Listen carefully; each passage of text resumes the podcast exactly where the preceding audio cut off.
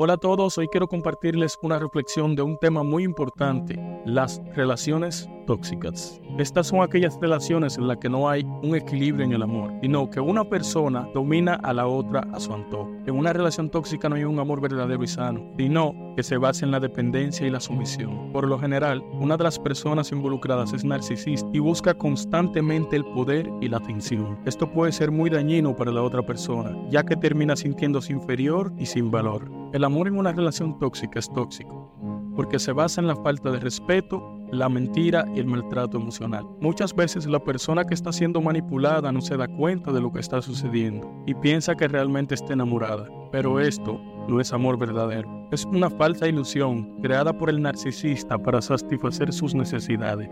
No confundas el amor con la adicción, ni la pasión con la posesión. El amor verdadero te libera, no te encadena. Por eso es importante reconocer las señales de una relación tóxica y alejarse lo antes posible de ello. Mi nombre es Emanuel Adames y esta es mi reflexión de hoy.